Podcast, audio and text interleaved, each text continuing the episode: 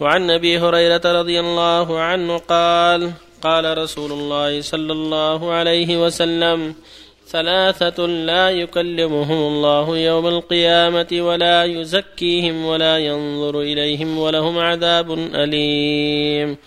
شيخ زان وملك كذاب وعائل مستكبر. رواه مسلم.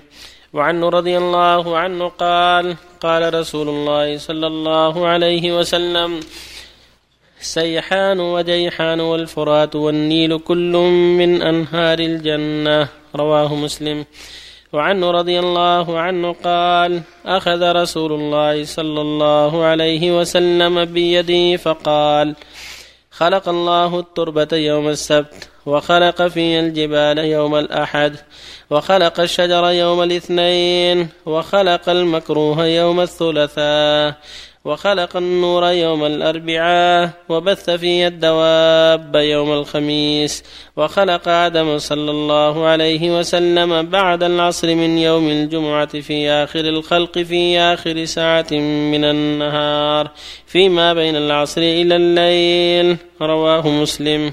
وبالله التوفيق. صلى الله الحمد لله وصلى الله وسلم على رسول الله وعلى آله وأصحابه ومن اهتدى بهدى أما بعد فهذه الأحاديث الثلاثة فيها فوائد وأحكام متعددة عن النبي عليه الصلاة والسلام. في الحديث الأول يقول عليه الصلاة والسلام سيحان وجيحون والنيل والفرات كلهم من أنهار الجنة. هذه أصلها من أهل الجنة وهي في الدنيا. لكن الله جل وعلا جعل أصلها في الجنة ويسر منها هذه النماذج في هذه الدنيا وهي معروفة. النيل والفرات وسيحون وجيحون كلها معروفة. أنهار عظيمة نفع الله بها العباد. والحديث الآخر ثلاثة لا يكلمهم الله ولا ينظر يوم القيامة ولا يزكيهم ولهم عذاب أليم. شيخ زاني وملك كذاب وعائل مستكبر. هذا فيه أيضا التحذير من هذه الخصال الشنيعة الزنا والكذب والتكبر. فالواجب على كل مسلم حذر من هذه الخصال. حتى ولو من الشاب الزنا محرم وكبيرة من كبائر الذنوب من الشيخ والشاب ولكنه من الشيخ والشيبة يكون أقبح وأشد إثما لضعف الدواعي. ويدل على أن هذا سجية له وغريزة فالزنا من أقبح السيئات ومن أعظم الكبائر من الشيخ والشاب ومن الشيخ أقبح. وهكذا الكذب محرم على الجميع ولكنه من الكذب إن أعطاه الله من الدنيا ما أعطاه ولم يحوجه إلى الكذب فإذا تعود الكذب صار ذلك سجية له وضر العباد والبلاد. وهكذا التكبر محرم من الغني والفقير. لكن من الفقير أشد. لقلة الدواعي وضعف الدواعي. فيجب الحذر من الكبر والكذب وفاحشة الزنا. لكونها كلها من الكبائر. قال الله جل وعلا ولا تقربوا الزنا إنه كان فاحشة وساء سبيلا. وقال جل وعلا إنما يفتري كذب الذين يؤمنون بآيات الله وأولئك هم الكاذبون. وقال في النار بئس مثوى المتكبرين. وقال عليه الصلاة والسلام الكبرياء ردائي والعظمة إزاري فمن نازعني واحدا منهما عذبته. فالواجب الحذر من التكبر وهو ازدراء الناس. قال رجل يا رسول الله إني أحب أن يكون علي حسنة حسنة وثوبي حسنة. أفذلك من الكبر؟ فقال صلى الله عليه وسلم إن الله جميل يحب الجمال. الكبر بطر الحق وغمط الناس. هذا الكبر بطر الحق وغمط الناس. بطر الحق يعني رد الحق وعدم قبوله اتباعا للهوى. وغمط الناس يعني احتقار الناس. فالواجب الحذر من هذه الخصال الذميمة. وأن يكون المؤمن بعيدا عن التكبر والفواحش كلها والكذب. كذلك جاء في حديث أبي هريرة أن خلق الله خلق التربه يوم السبت إلى آخره. دل القرآن الكريم على أن الله خلق العالم في ستة أيام. أولها يوم الأحد وآخرها يوم الجمعة. كما قال تعالى إن ربكم الله الذي خلق السماوات في ستة أيام ثم العرش. هكذا نص القرآن وجاءت الأحاديث في ذلك. أما ما في حديث هنا إن أموال يوم السبت وهم من بعض الرواة كما قال البخاري وجماعة.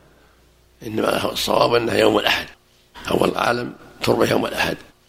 بقية الخلق في الأيام الأخيرة وآدم في اليوم الأخير. في يوم الجمعة خلق الله آدم أبانا في آخر ساعة من يوم الجمعة. ويوم السبت ليس فيه خلق. كما قال جل وعلا ولقد خلقنا السماوات وما بينهما في ستة أيام وما مسنا من لغوب.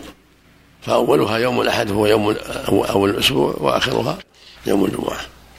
وأما رواية أن أن أولها يوم السبت وهم بعض الرواة غلط بعض الرواة كما نبه عليه المحققون كالبخاري وغيره رحمة الله عليه وفق الله جميعا. أحسن عملكم من قال أن هذه الأيام السبعة التي وردت في الحديث هي غير الأيام الستة التي في القرآن.